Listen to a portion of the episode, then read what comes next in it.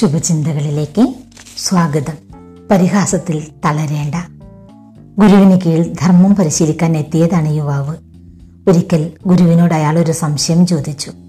അത് കേട്ട് ഉറക്കെ ചിരിച്ചുകൊണ്ട് ഗുരു അകത്തേക്ക് പോയി. യുവാവ് അസ്വസ്ഥനായി. കുറച്ചു ദിവസത്തേക്ക് അയാൾക്കൊരു കാര്യത്തിലും ശ്രദ്ധിക്കാനായില്ല. ദിവസങ്ങൾക്കു ശേഷം ഗുരുവിന്റെ അടുത്തെത്തി.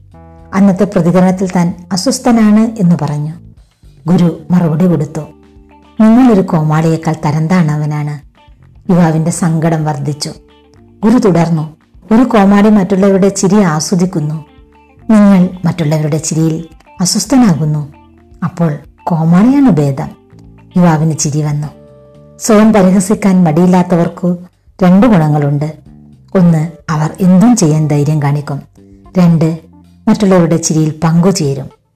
താൻ കിട്ടുന്ന വേഷങ്ങളുടെ വർണപ്പകിട്ട് കോമാളിയുടെ ജീവിതത്തിനുണ്ടാകില്ല. എങ്കിലും അയാൾ സ്വയം പരിഹസിച്ച് മറ്റുള്ളവരെ സന്തോഷിപ്പിക്കും. മറ്റുള്ളവരെ നിന്ദിച്ച് സ്വയം ആനന്ദിക്കുന്നത് വൈകൃതം. സ്വയം കളിയാക്കി മറ്റുള്ളവർക്ക് ആഹ്ലാദം പകരുന്നത് വിശുദ്ധി. മറ്റുള്ളവരുടെ സന്തോഷത്തിൽ അസ്വസ്ഥരാകുന്നവരുടെ മനസ്സും ചിന്തയും വികലമാണ്. ഒപ്പം ഓടുന്നവരുടെ മുന്നേറ്റത്തിനും ചിരിക്കാൻ കഴിയണം. അവരെ മറികടക്കണം എന്ന ചിന്തയോടൊപ്പം അവരുടെ കൂടെ സന്തോഷിക്കാനും കഴിയണം.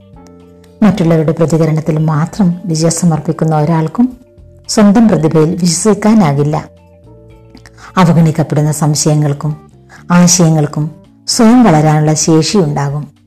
വിദഗ്ധർ വകവയ്ക്കാതിരുന്ന പല പദ്ധതികളും പിന്നീട് ചരിത്രം സൃഷ്ടിച്ചിട്ടുണ്ട്.